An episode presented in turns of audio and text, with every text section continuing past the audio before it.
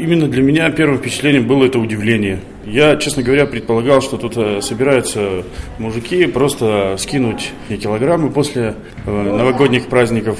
На самом деле оказалось все гораздо серьезнее. Здесь куча страсти, куча эмоций, азарт, просто бьются до последнего, под кровь. Вообще, честно говоря, без подготовки здесь делать просто нечего.